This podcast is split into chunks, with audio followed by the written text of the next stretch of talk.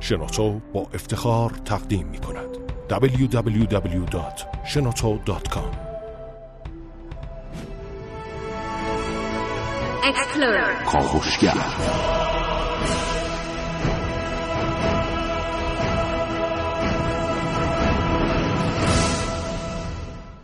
به نام خداوند بخشنده مهربان خانم ها آقایان دوستان شنونده سلام و این صبح زیبا بر شما خوش.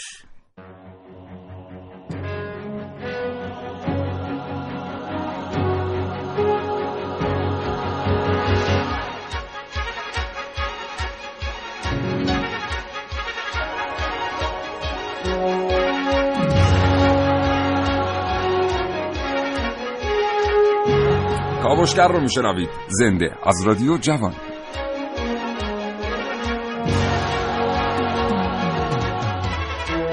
چشماتون رو ببندید و تصور کنید ناگزیر هستید درآمد ماهیانتون رو به حسابی بریزید که با یکی از همسایگانتون مشترکه. هر دوی شما حق برداشت از این حساب رو دارید. اما چیزی که در اختیار شما نیست اعتماده. اعتماد کافی به همسایه‌ای که باهاش حساب مشترک دارید. تمام درآمد شما به حسابی واریز میشه که بدون اطلاع شما ممکنه کس دیگری از اون حساب برداشت کنه. حالا فکر کنید یه شرایط خیلی بدتر هم پیش بیاد و اون اینکه شما امکانات کافی برای برداشت از اون حساب رو نداشته باشید ولی همسایه شما از تمام امکانات برای خالی کردن حساب برخوردار باشه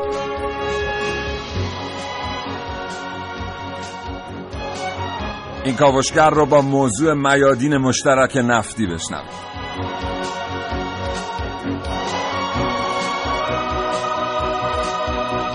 اگه زندگی روزمره فرصت مطالعه کردن رو از شما سلب کرده برنامه کاوشگر رو از دست ندید. هر چند که ما خودمون در کاوشگر معتقد هستیم هیچ چیز در زندگی جای کتاب و کتاب خواندن رو نمی‌گیره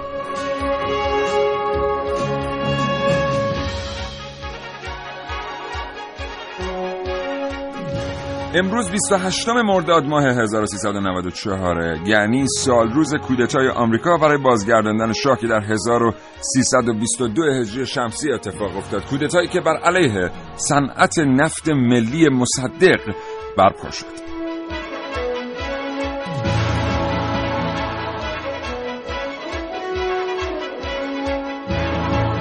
3881 برای ما پیامک بفرستید. بگید که اگر مدیریت منابع مشترک نفتی در دست شما قرار داشت باش چه می‌کردید؟ 3881 تا ساعت ده صبح.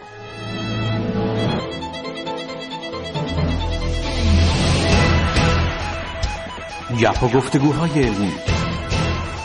فرصتی برای افزودن اطلاع. در جامعه علمی کشور چه میگذرد؟ همراه با متخصصین همراه با کارشناسان همراه با اساتید جامعه علمی کشور در کاوشگر.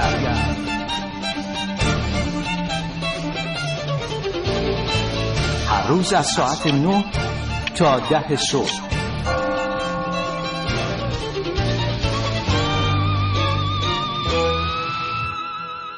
اگر امروز به سراغ رسانه ها برید چه دیداری چه شنیداری چه نوشتاری خیلی ها در مورد صنعت نفت صحبت خواهند کرد. اما اگر فکر کردید قرار از کاوشگر امروز در مورد نفت طلای سیاه میادین نفتی چاهای نفت و هر آنچه که قبلا هزاران بار شنیدید بشنوید کاملا اشتباه می‌کنید. این برنامه در مورد چیزهایی است که از صنعت نفت ایران نشنیدید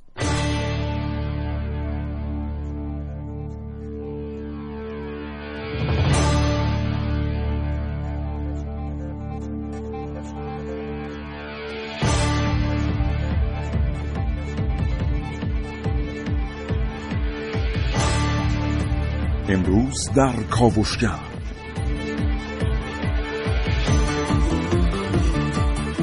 چطور میشه که ثروتمندترین شهر ایران فقیرترین باشه؟ من ملیحه رشیدی از شما دعوت می‌کنم کاوشگر جوان امروز رو بشنوید.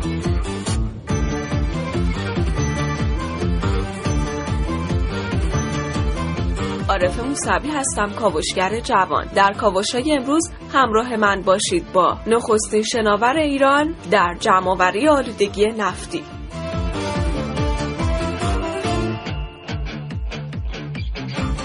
کو کجاست؟ ستون گم شده ها با من نازنین علی دادیانی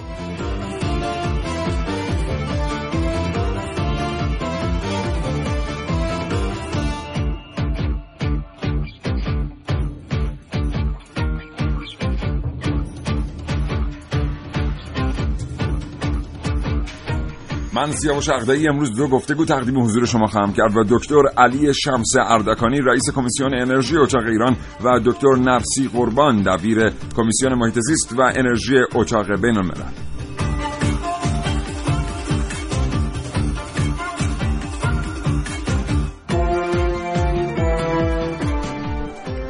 محسن رسولی هستم. امروز با شما هستم با انواع موافقت های بین میادین مشترک.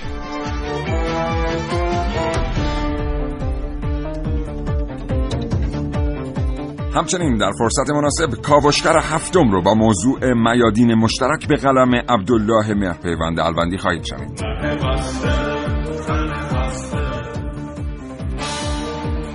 و قرار داستانم برای شما بگیم. در مورد یه شخصیت انگلیسی به اسم مستر جیکی. اونایی که در مسجد سلیمان زندگی می‌کنن با مستر جیکی ممکن آشنا باشن علل خصوص اونهایی که به یکی دو نسل قبل. تعلق دارن. مستر جیکی که آمد به ایران و خیلی کارها رو انجام داد در مسجد سلیمان. یک داستانی اصلا این روزا تبدیل به افسانه و اسطوره شده. 9 و 9 دقیقه و 40 ثانیه صبح این برنامه رو من و شقدایی و همراه محسن رسولی تقدیم حضور شما می‌کنیم. محسن سلام. امروز به نام خدا. بهت سلام می‌کنم. به خاطر همین الان رسیدی به استودیو. سلام سیاوش عرض سلام دارم خدمت تمام شنوندگان کاوشگر و شرمندی که مقدار دیر رسیدم همین الان رسیدی. دقیقاً. دیدی چه توپوقی هم زدم اول. نه اشکال نداره. مثلا مسئله اینه که حالت خوبه الان. آره، نفس سر جا شده. همه چی خوبه. می‌خوام شروع کنیم در مورد این موضوع به این حساسی. خیلی موضوع مهمیه. اصلا من می‌خوام اینو بگم که الان ما جفتمون صدا میره رو آنتن. خب این برنامه 50 دقیقه است. چه حسی به دست میده اگه از این 50 دقیقه من می‌خوام 40 دقیقه من صحبت کنم. و 10 دقیقه هم شاید 5 دقیقهش به تو نرسه. تقسیم نامتناسب یه فرصت مشترک من اعتراض دارم. خب همین همین اتفاق در مورد نفت و گاز داره اتفاق میفته و در خلیج فارس و در دریای خزر این اتفاق ما شاهد هستیم. 28 میدان مشترک نفت و گازی داریم که 18 تاش نفتیه 4 تاش گازیه و 6 تاش نفت و گاز. و در حال حاضر وضعیت مطلوبی نداره ایران در بهره برداری از این منابع. بله. خب در مورد همین وضعیت بهره برداری با شما دوستان صحبت می‌کنیم. در مورد چاهای نفتی که بعضیاش در فرایند حفاری گاز ازشون خارج شد بله. و دیگه گازی نبود که نفت رو با فشار خارج بکنه از تاقه بعد اون طرف مجبور شدیم یه میدان گازی دیگه بزنیم که گاز اونو پمپ کنیم به این میدان نفتی که خودش قبلا گاز داشت که بتونیم نفتش رو استخراج کنیم. حالا بماند که شد یا نشد که نشد. بعد بریم سراغ میادین مشترک و اقتصادی که بر پایه نفت بنا شده نفتی که خودش نیاز به اصلاح داره در سیستم داخلی خودش. با کاوشگر همراه باشید تا ده صبح. یادتون نره برای ما پیامک بفرستید به 3881 و بگید اگر مدیریت منابع مشترک نفت و گاز در اختیار شما قرار داشت چه می‌کردید؟ کاوشگر از کهکشان ها تا اعماق زمین. آنچه در دنیای امروز باید دانست افزایش روزافزون دانش کاری و فناوری نوین. پیشرفت تکنولوژی. قرن بیست و یکم.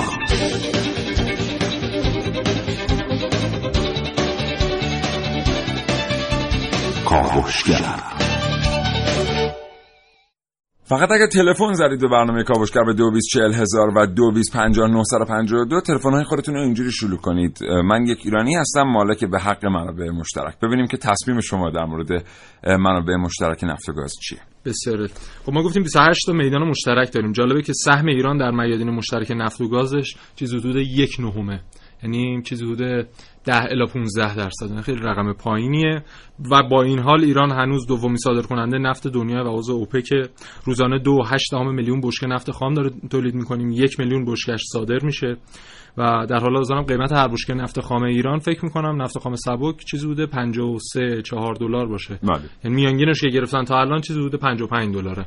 بله. خیلی رقمش هم کاهش پیدا کرده چون اوایل سال یعنی چند ماه پیش چیزی حدود 75 70 دلار بود. خب ما 145 تا میدان هیدروکربنی کشف شده داریم کلا که 102 تاش میدان نفتی 43 تاش میدان گازی و 78 تا از اون 145 تا فعالن که 62 تاش در خشکی و 16 تاش در دریا. بخش عظیمی از این تعدادی که در خشکی ما با عراق میدان مشترک ما و عراق هستن. و ما کلا که می‌دونید با 6 تا کشور همسایه‌مون میدان مشترک داریم با عراق، عربستان، قطر، کویت، امارات و عمان. که چیزی میگن حداقل حداقلش رو حساب کنی 15 مخزن مشترک بین ما و کشورهای همسایه‌مون هست. خیلی جالبه. این عراق عربستان قطر کویت و عمان این پنج تا شریک ایران در منابع نفتی دقیقا مشتریان یک تا پنج توتال و بریتیش پترولیوم بله. هم هستن به این دلیل که برای اینکه بتونن از منابع مشترک با سرعت بیشتری برداشت بکنن و نفع بیشتری ببرن باید به فناوری های دسترسی داشته باشن که طبیعتا در آسیای غربی پیدا نمیشه و نمی‌شده. همین الانش هم که مثلا در یک میدانی به اسم میدان گازی دالان در ابوالبخش توتال داره به امارات متحده عربی کمک می‌کنه که از یک حوزه مشترک گاز استخراج کنه. هنوز بعد این همه مدت امارات متحده عربی هیچ تکنولوژی بهش منتقل نشده. بله. یعنی اگر فردا توتال پاش رو از این میدان گازی بگذاره بیرون هیچ اتفاقی اونجا دیگه نمی‌تونه نمی‌تونه بیفته. همین اتفاق در مورد عراق داره میفته شل و توتال و بی پی دارن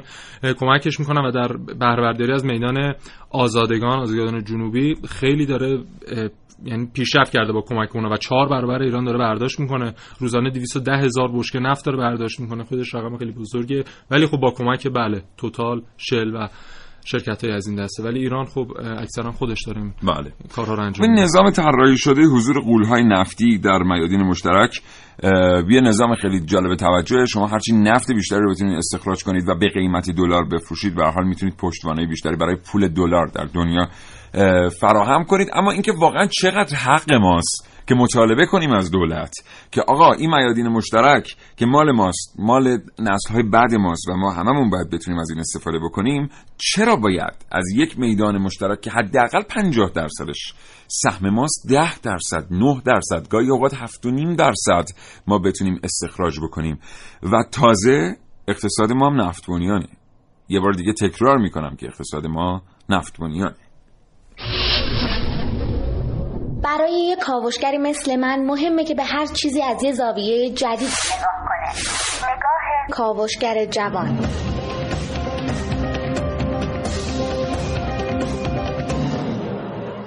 همه چیز از زمانی شروع شد که ویلیام دارسی میلیونر استرالیایی به ایران اومد تا امتیازات نفت رو از مظفرالدین شاه بخره. سال 1280 شمسی بود و کمتر کسی فکر می‌کرد به توان با امکانات موجود از زمینهای ایران نفت استخراج کنه. سال 1287 یعنی 7 سال بعد اولین قطرات نفت در رگهای سیاه زمین ایران از خاک خوزستان جاری شد.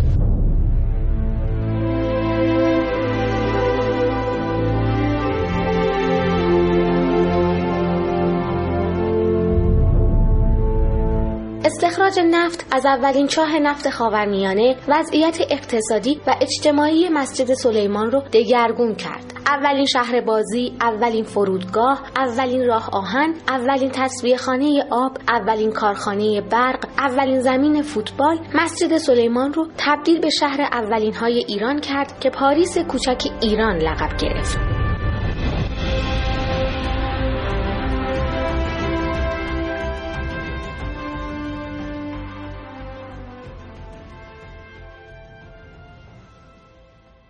مسجد سلیمان شهری نفتخیز که 108 سال پیش اولین چاه نفت ایران و خاورمیانه در این منطقه فوران کرد و همکنون نشت نفت و گاز اثرات زیست محیطی و طبعات اجتماعی آن مردمانش را آزار می‌دهد.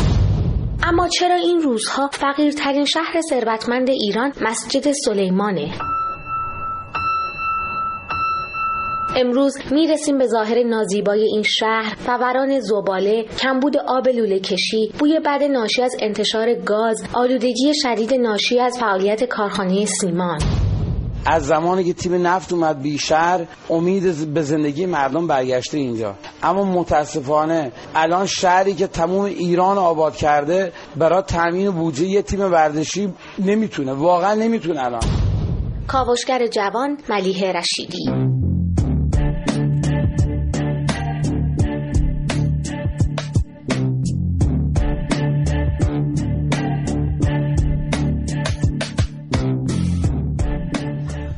همیشه برای من سوال بوده نفتی که در طول سالیان اقتصاد ما رو ساخت و به هر حال آبادانی به کشور ما آورد نفت ملی چطور در نقاط نفتخیز نتونسته اینقدر موثر باشه مثلا اطراف پالایشگاه آبادان رو که نگاه می‌کنی بله. محیطی است که تا چشم کار می‌کنه حلبی آباده. خود استان خوزستان به عنوان یکی از ثروتمندترین استانهای جهان یعنی یکی از ثروتمندترین ایالات جهان نمیشه در واقع جلوه های رفاه و درش دید. دقیقا اتفاقی که و هست خود خوزستانی اون عبارت معروف رو دارن که نفت هر جا که میره با خودش. بدبختی و فقر میاره بله. خب در مورد اون میدان آزادگان من یک نکته در خدمتتون عرض کنم که چرا اصلا ما داریم یک چهارم عراق ازش برداشت می‌کنیم؟ ببینید در سال قبل سال 89 اه، شرکت نفت در جذب شرکت های هندی و روسی برای برداشت نفت شکست می‌خوره نمی‌تونه رو هندی و روسیا رو جذب کنه که بیان کمکش کنن در بهره برداری از نفت. چیکار می‌کنه؟ میاد می- تمام میدان آزاد- آزادگان رو میسپاره دست شرکت CNPCI چین آها. که بیاد کل میدان رو طبق قراردادهای خاصی در بله. مثلا سال فلان سال مثلا تا پایان 93 به فلانجا برسونه. اما قرارداد چی بوده و چین چه کار کرده؟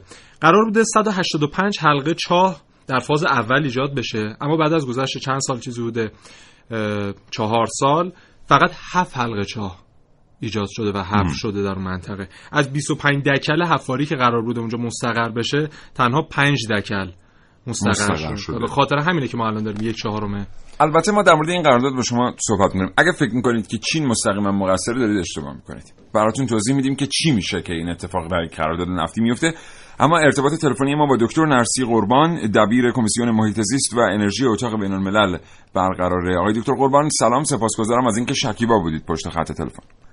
منم سلام عرض می‌کنم به حضرت علی و شنوندگان عزیز. حالتون چطور آقای دکتر؟ خوبین آقای دکتر در مورد امروز از شما میشنویم در مورد نفت و اتفاقات زیست محیطی که اطراف حوزه های نفتی افتاد. برخی معتقد هستن اگه همون هزینه که در واقع از یک میدان نفتی آید اقتصاد کشور شده است رو خرج بکنیم نمی‌تونیم آثار و زیانهای زیست محیطیش رو جبران بکنیم. بله. از شما میشنویم در این رابطه. عرض کنم که مسائل زیست محیطی تولید و اه، اه، عرض کنم که اکتشاف و غیره در مورد نفت و گاز یه مسائلی نیست که تازگی به وجود اومده باشه. این مسائل در همه دنیا با تمام حوزه ها وجود داشته. منتها اونها مکانیزمی براش درست کردن که شرکت هایی که اصطلاح با- قراردادهایی این کارها رو انجام میدن اونها هم مسئول این زباله زدایی یا به عرض کنم که تمیز کردن محیط زیست باشن.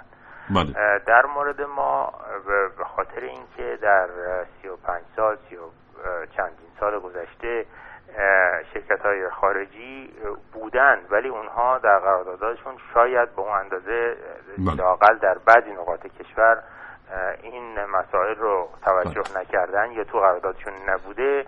و یا قسمتی از این رو توسط خود ایرانی ها داشته توس- توسعه پیدا می کرده به نظر میاد که این مسئله قافل موندیم ازش و بله. و در نتیجه حتما باید بهش رسیدگی خیلی خیلی بیشتری بشه در قراردادهای آینده. انشاءالله. آقای دکتر قربان ما در بعضی از حوزه‌های کشور مثل مثلا حوزه سردار جنگل در دریای خزر می‌بینیم که در بعضی از زمانها پروژه وارد یه فاز خیلی بحرانی شد. یعنی مثلا اوضاع احوال ما در دریای خزر رفت به سمت مشکلات ما با آذربایجان و ترکمنستان سر تقسیمات و همچنین روسیه سر تقسیمات دریای خزر. به هر حال در جنوب کشور تو حوزه‌های مشترک موارد این چنینی پیدا شد. گوش و کنار میشنویم. وقتی این پروژه نفتی می‌رفتن به این حالت حساس دیگه کسی نمی‌تونست مطالبات زیست محیطی ازشون داشته باشه. چون خود به خود مسائل زیست محیطی و HSE خارج می‌شد از اولویت های این پروژه ها آیا واقعا یک چنین فاجعه ای رخ داده در صنعت نفت ایران در سالهای گذشته که خارج بشه مسئله HSE از اولویت های من پروژه فکر نفتی نکنم من فکر نکنم که این اتفاق افتاده اگرم این اتفاق افتاده فقط در رابطه با شرکت های داخلی بوده که همون من در مورد شرکت‌های ندارم. داخلی. شرکت های خارجی علاوه بر اینکه به ما مسئول یعنی به, ش- به کشور که درش دارن خدمات میدن مسئول هستن بلکه از لازم محیط زیستی و مسائل مربوط به محیط زیست یک مقرراتی دارن که اگر اونها رو اجرا نکنن روی سهامشون روی تمام کارهایی که در آینده می‌کنن تاثیرگذار میشه. این هست که اونها این مسائل رو حتما از اولویت خودشون خارج نمی‌کنن. حالا بعضی شرکت ها مثلا ممکنه شرکت های هندی یا شرکت های چینی یا روسی ممکنه که اونقدر نگران این مسائل نباشن آقای دکتر قربان شما یکی از نفتی غربی محاله که بله. اولویت ها خودشون عوض آقای دکتر قربان شما یکی از مسئولین مستقیم این موضوع در کشور هستید بنده نیستم اگ... اجازه بدید من توضیح بدم بله. اتاق بازرگانی بین کار اجرایی اصلا نداره بله فقط کار بله. مشاوره ای داره بخش. خصوصی جهان نه به بخش دولتی بله ب- برای همین اساس بر اساس همین اطلاعات عرض می‌کنم. ما می‌خوایم از شما یه مقداری اطلاعات خارج از کلیات بشنویم. یعنی اینکه ممکنه بعضا برخی از شرکت های در ایران این کار کرده باشن یا خیر. شما آمار نسبتا دقیقی در دست دارید از اینکه چه میگذره در در واقع آخه پروژه های من- این چنینی من- من- نگاه کنید ما بخش خصوصی هستیم بخش خصوصی یعنی مسئول کارهای بخش خصوصی هستیم اونم بله. مسئول نه مشاور. شرکت های دولتی هیچ نوع آماری رو در اختیار نه تنها ما در خیلی دیگران هم نخواهند گذاشت. حتی من فکر کنم در اختیار مراجع خیلی زی صلاحیت دارتر از ماها هم ن- نگذاشتن عجب. این است که در نتیجه من هیچ نوع آماری ندارم که به شما بگم که بله این کار انجام شده یا نشده. و ولی خب ظاهری رو که شما توضیح دادید از در چند دقیقه پیش به نظر میاد که در بسیاری از جاها این مسائل وجود داره و به بهترین وجهی تولید انجام نشده. حالا این رو مسئولیتش رو با شرکت ملی نفت هست با شرکت ملی گاز هست بله. و مقامات اه، محیط زیست ایران که باید اونها رسیدگی می‌کردن. بله سپاسگزارم. متشکرم آقای دکتر قربان. ممنونم از فرصت ارزشمندی که در اختیار ما گذاشتید. آرزوی سلامتی می‌کنم برای شما و خدا نگهدار. بله. خب خیلی اعجاب انگیزه واقعا. مثلا ما مستقیما این بار چندمه که میشنویم شرکت های نفتی اطلاعات دقیقی در این رابطه در اختیار مشاورینشون قرار نمیدن در اختیار ارگان های زی قرار نمیدن. این مسئله خیلی مسئله جالبیه. بعد و خیلی وقتا هم که شما میرید تو پروژه ها سوال می‌کنید در مورد موضوعات زیست محیطی و آسیب هایی که برنامه در واقع این پروژه زده می‌بینید که اصلا یه جوری با قضیه برخورد میشه که یعنی ما اینجا داریم نفت استخراج می‌کنیم درختکاری نمی‌کنیم که شما مطالبات زیست محیطی از یک پروژه خشکی یا فراسایلی دارید. بر ترتیب این مسئله گاهی اوقات مطالبهش حداقل موجب ناراحتی بسیاری هم میشه دیگه. امیدوارم یه روزی برسه حداقل درآمدی که ما از نفت داریم کسب می‌کنیم مجبور نباشیم خودش رو صرف کنیم تا محیط زیست از دست رفتمون رو به دست بیاریم. بله دقیقا. و این درآمد چقدره؟ ببینید من گفتم دو هشتم میلیون بشکه در روز. تولید میشه یک میلیون صادر میشه. اون یک میلیون چیزی حدود 184 میلیارد تومن میشه. خب این رقم رقم بزرگی واقعا. اگه بخوایم همه اینو بیایم صرف همونطور که شما گفتید. تبعات منفی که این استخراجه به همراه داشته بخوایم خرج اون بکنیم خب اصلا چه کاری استخراجشون بخوایم خرج اونجا بکنیم ها؟ همینه واقعا دیگه. حالا در نهایت خلاصه ببینید هر کاری باید درست انجام بشه. وقتی که شما میایین یک کار رو از راه غیر اصولی سعی می‌کنید از ساده ترین روش انجام بدید مشکلاتی پیش میاد. به عنوان مثال خیلی از ما خیلی وقتها میشنویم که قیمت یک بشکه نفت انقدر دلاره. محسن اشاره کرد. 53 4 دلار این روزا دیگه بله. درسته؟ ولی واقعیت اینه که اگر شما تجهیزات قدیمی در استخراج نفت داشته باشید مقادیر گل و آب همراه نفت استخراج میشه و به تانکرها و بنکرها شارژ میشه. نفتی که این مقادیر از گل و آب رو با خودش داره به قیمت بسیار پایینتری نسبت به استاندارد جهانیش فروخته میشه. یعنی شما منابع لایزال پول که در اختیار دارید رو با آب و گل خیلی جاها قاطیشون می‌کنین و میفروشین برای اینکه به قیمت پایینتری فروخته بشن. به هر ترتیب صنعت نفت پایه و ستون و اساس درستی برای بنا کردن یک اقتصاد سالم مقاوم و بلند مدت نیست. صنعتی که قیمت یک بشکه نفتش گاهی اوقات تا 7 دلار سقوط می‌کنه و مشکلاتی رو برای بودجه کشور پیش میاره و گاهی اوقات تا 110 دلار صعود می‌کنه و بیماری هلندی رو این صعود برای ما در پی داره. بنابراین باید دنبال یه ستون محکمتر بگردیم که اقتصادمون رو بر اون ستون بنا کنیم.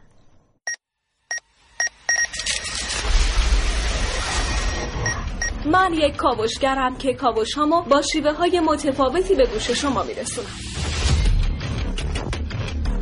ویدیو شبکه های اجتماعی خبر سینما. با من باشید در کاوشگر جوان.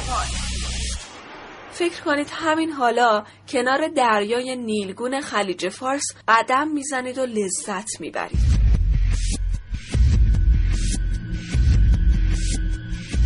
مطمئنا شما دوست ندارید این دریا آلوده باشه و یا این آلودگی های نفتی که میگن اینقدر زیاد بشه که حتی تو رنگ ظاهری دریا هم خودشو نشون بده هیچ کس این اتفاق رو دوست نداره. اینجوری شد که متخصص های ایرانی دست به ساخت یک شناور جدید زدن. نخستین شناور جمعآوری آلودگی نفتی کشور. شناور دریا پاک یک تقریبا 550 تن وزن داره 56 متر طول شناور هست 13 متر عرض داره و تقریبا 4 متر آبخور شناور هست. این شناور با طول 55 متر و 50 سانتی متر و عرض 13 متر نخستین شناور جمعآوری آلودگی نفتی که توسط متخصصان ایرانی ساخته شده. این شناور استراتژیک به سفارش سازمان بلادر و دریانوردی در مدت چهار سال ساخته شده. هزینه ساخت این شناور حدود 25 میلیون دلاره که چون به دست متخصصان داخلی ایرانی ساخته شده 25 درصد صرفه جویی داشته. شناور دریاپاک یک ویژه جمعآوری آلودگی های نفتی ظرفیت جمعآوری 550 متر مکعب آلودگی و ضایعات نفتی را دارد و یکی پیشرفته ترین شناورهایی است که در سریع ترین زمان می تواند در پاکسازی آبهای آلوده استفاده شود.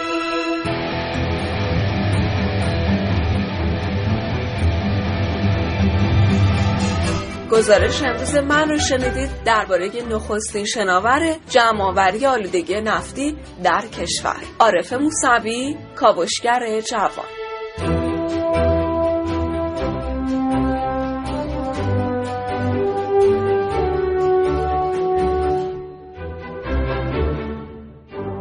خیلی زیست محیطی شدیم. 3881 برامون پیامک بفرستید. بگید اگر مدیریت منابع مشترک نفتی و گازی در اختیار شما بود باشون چه می‌کردید؟ 224000 با ما تماس بگیرید. امروز وقتی با ما تماس می‌گیرین جملتون رو اینجوری شروع بکنین یا اظهار نظرتون اینجوری شروع بکنید که من به عنوان یک ایرانی به عنوان یکی از مالکین به حق بخشی از منابع مشترک نفتی و گازی چنین فکر می‌کنم. دو بیس چهل هزار دو بیس پنجان دو تا ساعت در صبح در اختیار شما دوستان هست.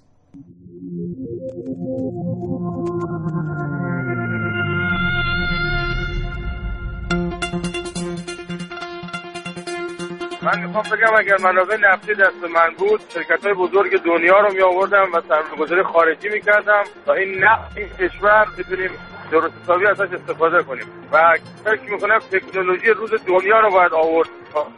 از این منبع بزرگی که خدا به ما داده استفاده کنیم. و تشکر محمدی هستم از مشهد. سلام من اگه بودم فوتبالم تعطیل می‌کردم پولش رو در صنعت نفت هزینه می‌کردم. فرهادی هستم از فریمان. خود صنعت نفت قرار پول همه چی رو بده. تازه شما می‌خواین یه چیزایی هم تعطیل کنین هزینه صنعت نفت کنین من مدیر بودم تمام این میدان های گازی و نفتی و چاهایی که وجود داره رو میبستم. مردم و دولت همشون از محلهای دیگه درآمد داشته باشن. به هیچ عنوان یک قطره گاز یک قطره نفت و یک لیتر گاز هم نمیفروختم. اگر هم بود برای مصرف داخلی. خیلی ممنون از برنامه فراز از ماه شهر گفته سرمایه گذاری زیادی می‌کردم تا بتونیم از میدان مشترک بیشترین برداشت رو داشته باشیم و پالایشگاه های بسیاری هم میساختم تا جوانان بسیاری مشغول به کار بشن. توی میدان مشترکی که ما با قطر داشتیم شرکت شل قرارداد با ما بسته حدودا 8 سال پیش. قبل از تحریم این قرارداد بعد از تحریم شرکت به هم زد رفت با قطر این قرارداد بست همین که بعد ما با چینیا قرارداد بستیم حدودا 6 ماه پیش شرکت شل بهره برداری کرد میزانه چند میلیون بشکه گاز استخراج می‌کنه از میدان مشترک ما با قطر. ولی شرکت چینی که با اون هنوز فنسای دوره اون میدون رو نزده. اینه که به ضرر ما میشه میدان های مشترک پولای نفتی که میان شرکت های بزرگ با این کشورهای حوزه ما قرارداد میبندن اینه که ولی قطر داره الان برداشت می‌کنه جامعه چند میلیون دلار به نفع. ممنونم از برنامه خیلی خوبتون. انشالله خسته نباشید. من پول هستم خیلی متشکرم از اینکه با برنامه تماس گرفتید. من یه توضیحی در این رابطه بدم.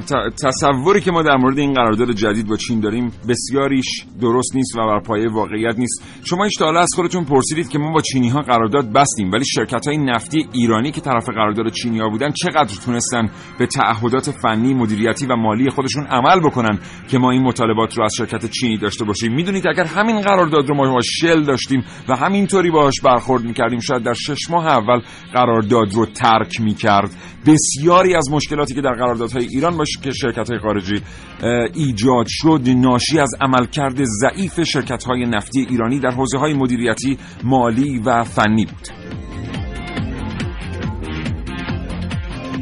من معتقدم ما بایستی یک چهارم از این ثروت ملی رو یعنی نفت رو بفروشیم و سه چهارم دیگر رو صرف نیاز داخلی کشور بکنیم. در مورد میادین مشترک هم بایستی تایی روابط خرگی و پیگیری های مکرر ما می‌تونیم تا حدودی از برداشت های خارج از و اضافه جلوگیری کنیم. امیدوارم روزی برسه که اقتصاد ما متکی به فروش نفت نباشه. متشکرم. خدا نگهدار.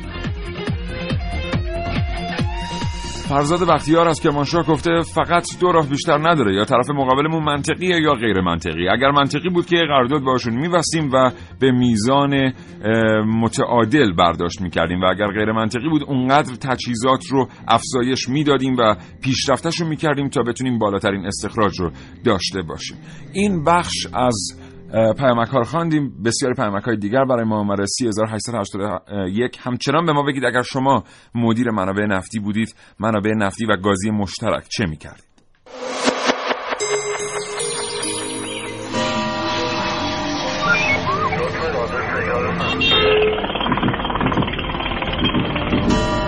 چرخهای صنعت با نیروی اندیشه و تفکر به حرکت در میاد با تمام توان خیش به چرخش درآوریم مدار اقتصاد دانش را در کاوشگر.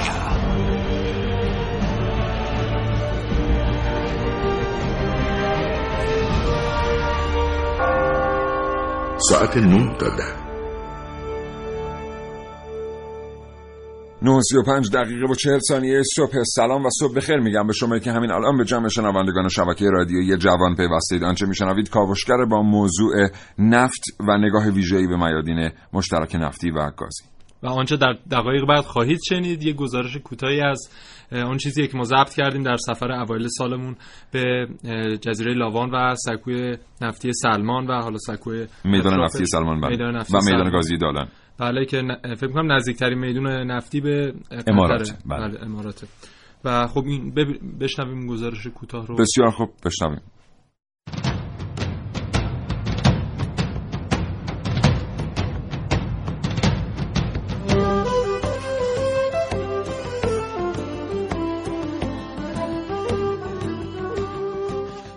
خب بالاخره تصمیم بر این شد تا ما با هلیکوپتر به سمت سکوی نفتی سلمان حرکت کنیم. اینجا ما در هلیبورد یا سایت پرواز هلیکوپتر در جزیره لاوان هستیم و منتظر هستیم تا آموزش مقدماتی ایمنی رو HLO یا همون خدمه پرواز به ما ارائه بدن چون اینجا ایمنی مقدم بر همه چیزه. www.shenoto.com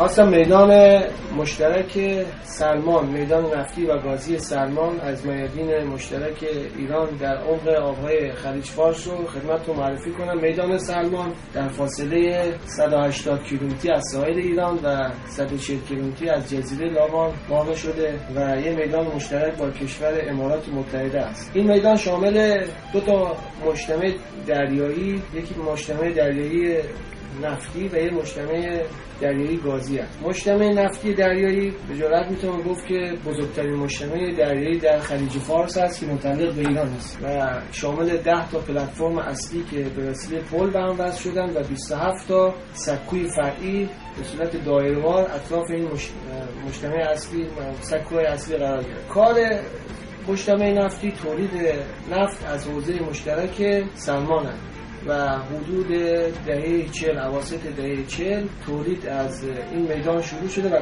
کماکان هم ادامه داره.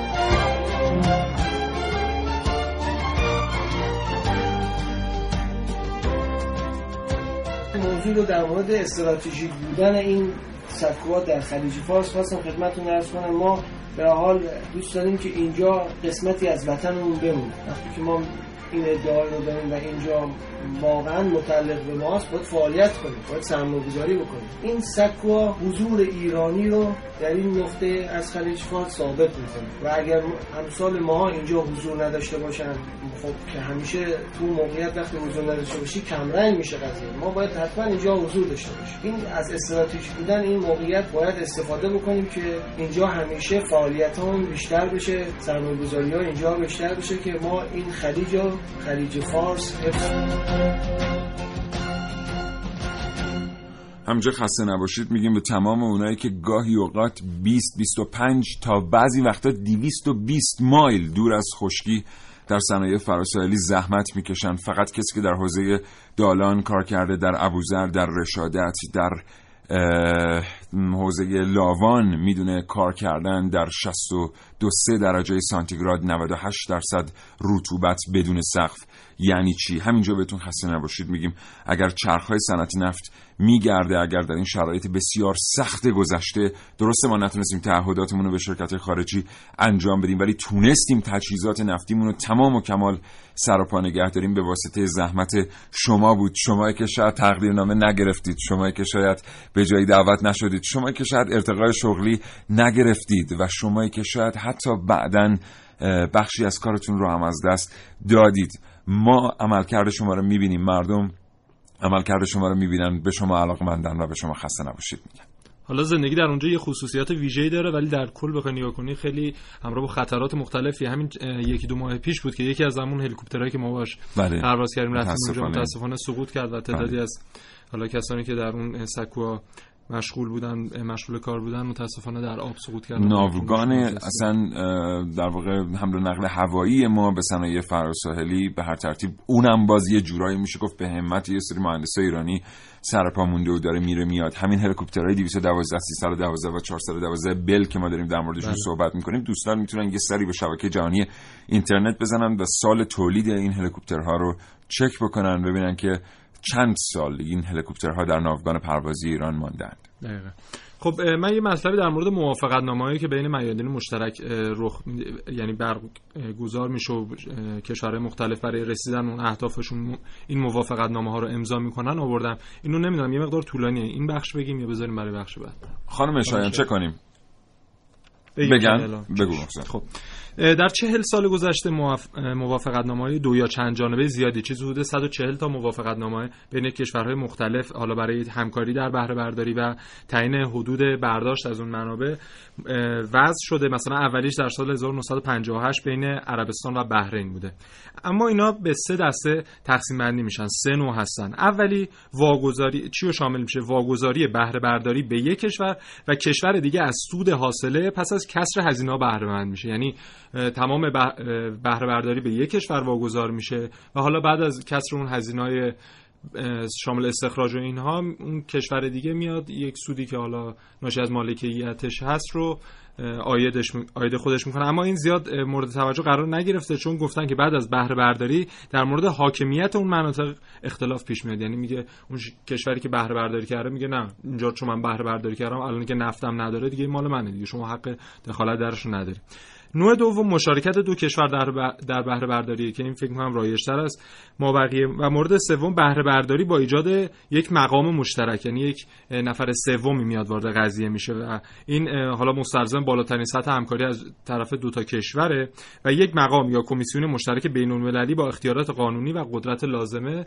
بله. ایجاد میشه تا بتونه مدیریت کنه یادتون باشه در مورد همه این توضیحاتی که محسن داد وقتی یکی از طرفین اشتراک در حوزه های مشترک از نظر تکنولوژی و فناوری در موضع ضعف قرار بگیره عملا کل این شرایط توافقات کاملا یکن تلقی میشه. وقتی که مثلا ما با قطر مشترک باشیم ما تکنولوژی حفاری دیرکشنال نداشته باشیم که واقعا فوق العاده است. ببینید حفاری نفت محسن ما یه جایی رو به صورت عمودی حفاری می‌کنیم. بله. چند هزار متر گاهی اوقات میریم پایین تا برسیم به فرمیشن برسیم به اونجایی که نفت وجود داره و بتونیم نفت رو استخراج کنیم. یه نوع دیگری از حفاری وجود داره به اسم حفاری دیرکشنال این عمودی نیست زاویه داره. یعنی شما مثلا می‌تونید از آن جایی که مربوط به شما خاک شماست مته برونید به خاک طرف اشتراک دیگر به جایی از فرمیشن که می‌تونید بیشتری نفت رو استخراج کنید. اصلا حفاری دیرکشنال برای جاهایی استفاده شد در اولین بار که نمی‌تونستن دقیقا برن بالا سر فرمیشن وایسن و حفاری کنن. ما هنوز خب حفاری دیرکشنال رو در کشورمون نداریم. گفتی چند تا حوزه مشترک داریم؟ چند تا حوزه مشترک؟ 28 تا. ما با 28 حوزه مشترک هنوز حفاری directional رو نداریم. همین برای بچه‌ای که تو شرکت های دانش بنیان دارن کار می‌کنن تو پارک های علم و فناوری خیلی هاشون هستن. همین بچه های جوونی که فارغ التحصیل رشته های مختلف هستن اومدن تو حوزه حفاری نفت کار کردن. دو سال بهشون میدون داده بشه چنان حفاری directional رو میارن به صنعت نفت که خود Total و Shell و BP هم ندیدن. ولی این اتفاق اونطور که باید شاید در سالیان گذشته نیفتاده امیدواریم به زودی زود شاهدش باشیم. 9:44 دقیقه و 6 ثانیه صبح. کلی گفتنی براتون داریم که مانده. امیدوارم فرصت داشته باشید تا ده صبح ما رو بشنوید. این صدا رو گوش کنید.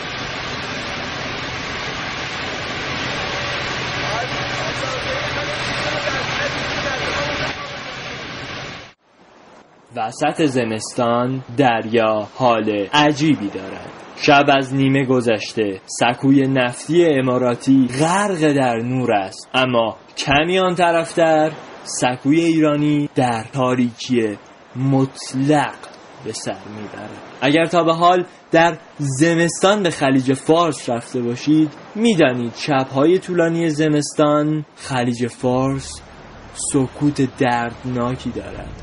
اما سکوی ایرانی ساکت نیست. همه روی سکوی سلمان مشغول کار هستند.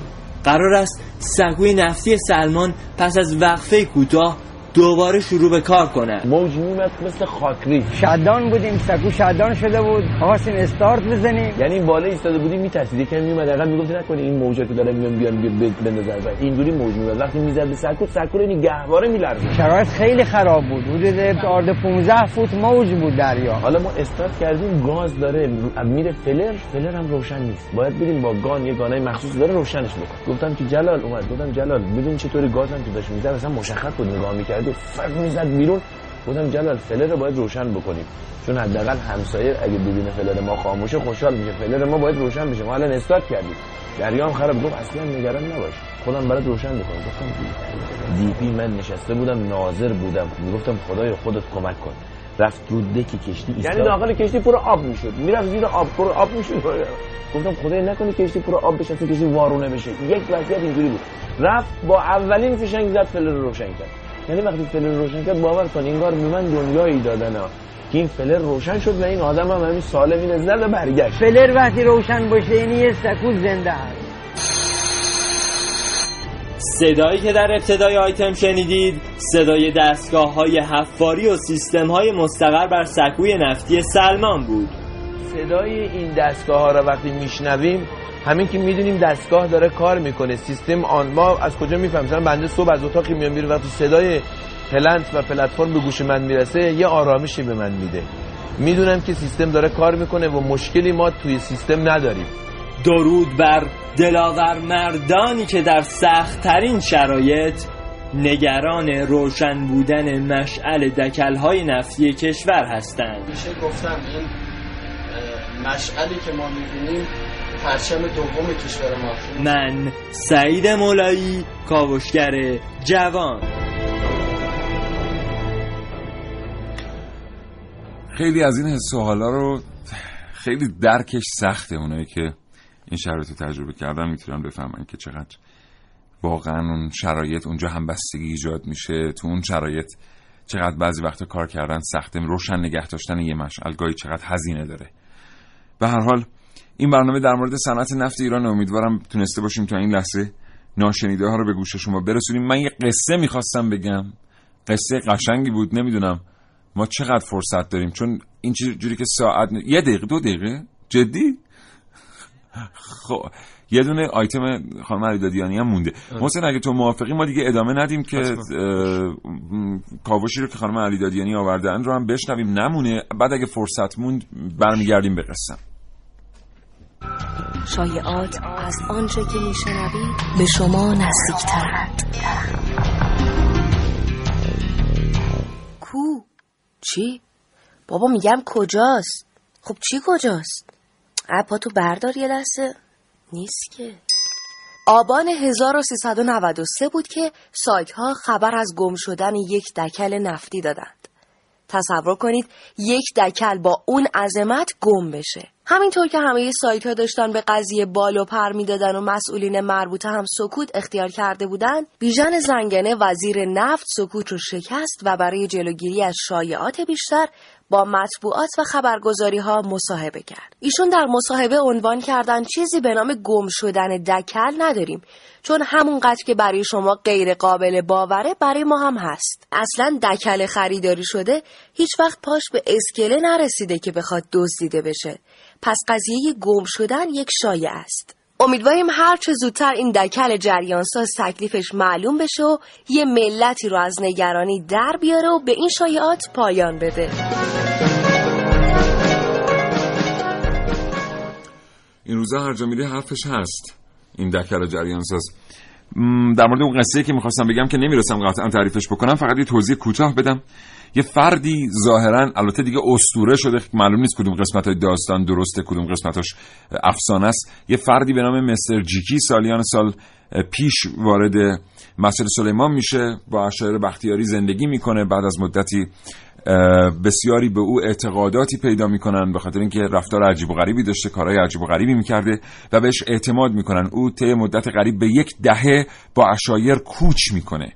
و در واقع با اونها بر می‌خوره و اعتماد اونها رو جلب می‌کنه. همین آقای مستر جیکی زمانی که مصدق تلاش می‌کرده برای ملی شدن صنعت نفت تظاهرات هایی رو شکل میده و یک شعار خیلی معروف رو ابداع می‌کنه. تصور بفرمایید یک انگلیسی که بدون اینکه معلوم باشه چرا آمده به میان در واقع مردم بختیاری در مسجد سلیمان یه شعار جالب داره. شعار رو شنیدی محسن؟ یه بار گفتی برام. تو که نمی‌دونم چی چی نفت می‌خواد برای چی؟ یه همچین چیزی. مستر جیکی شعار می‌داده در خیابانها. تو که مهر علی من دلته نفت ملی سینه چنته. این شعار یه انگلیسیه که ده سال پیش از اینکه مصدق نفت رو ملی اعلام کنه به ایران مهاجرت می‌کنه. خلاصه ما اگه می‌خوایم 50 سال وقت بذاریم زیر ساخته صنعت نفتمون رو درست کنیم بعد از 50 سال بعد نگاه کنیم ببینیم ا 50 سال دیگه بیشتر نفت نداریم. بنابراین آقا این صنعت نفت به این شکل نمی‌تونه تنها زیر ساخت اقتصاد حداقل باشه. این برای ما اقتصاد بشو نیست. نفتی که یه روز 7 دلار یه روز 110 دلار. نفتی که پشتوانه واحد پولی قالب دنیاست برای ما اقتصاد بشو نیست. اقتصاد دانش بنیان آخر عاقبت مملکت ماست. و ما اینو هفته بعد با یک برنامه ویژه برنامه پیگیری خواهیم کرد اقتصاد نفت بنیان رو. یک مطلبی آقای الوندی در همون زمینه کاوشگر هفتم و میادین مشترک برامون نوشتن. جالب داستان فیلم قول ساخته جورج جورج استیونس که یک ملاک خیلی پولداری بوده. با ورود یک جوونی به اون منطقه میاد یکی از زمینش رو برای اینکه از شهر اون جوون راحت شه میده در اختیار اون جوون. و در زمین اون جوون از غذا نفت پیدا میشه. و اونقدر اون جوون پولدار میشه که میاد حتی می‌خواد خانواده این فرد ملاک رو هم تصاحب کنه ولی خب دیگه کم کم یه مسئله پیش فیلمو ببینید. اینا رو ببینید. نماد شناسیش کنید. جالبه در مورد نفت. از آقای الوندی متشکریم. عذرخواهی می‌کنیم از اینکه نتونستیم امروز هم متنشون رو بخونیم. به شیوه منظمتری این متون در هفته های آینده تقدیم حضور شما دوستان خواهد شد. ظاهر و باطن متشکرم از اینکه برنامه رو تا این لحظه دنبال کردید. یادتون باشه که ما امروز عازم اصفهان هستیم. فردا کاوشگر رو و همچنین جوان ایرانی سلام رو از اصفهان خطه زیبای اصفهان خواهید شنید. محسن متشکرم که آمدی. خواهش می‌کنم و از همه اصفهانیا دعوت می‌کنم که فردا بیان اونجا ببینیمش. دوستان صفه. متشکرم. محسن خدا نگهدار. دوستان تا فردا نه صبح که از اصفهان زیبا با شما همراه خواهیم بود. شاد و تندرست باشید. خدا نگهدار. شراطو ارائه دهنده پادکست های صوتی فارسی.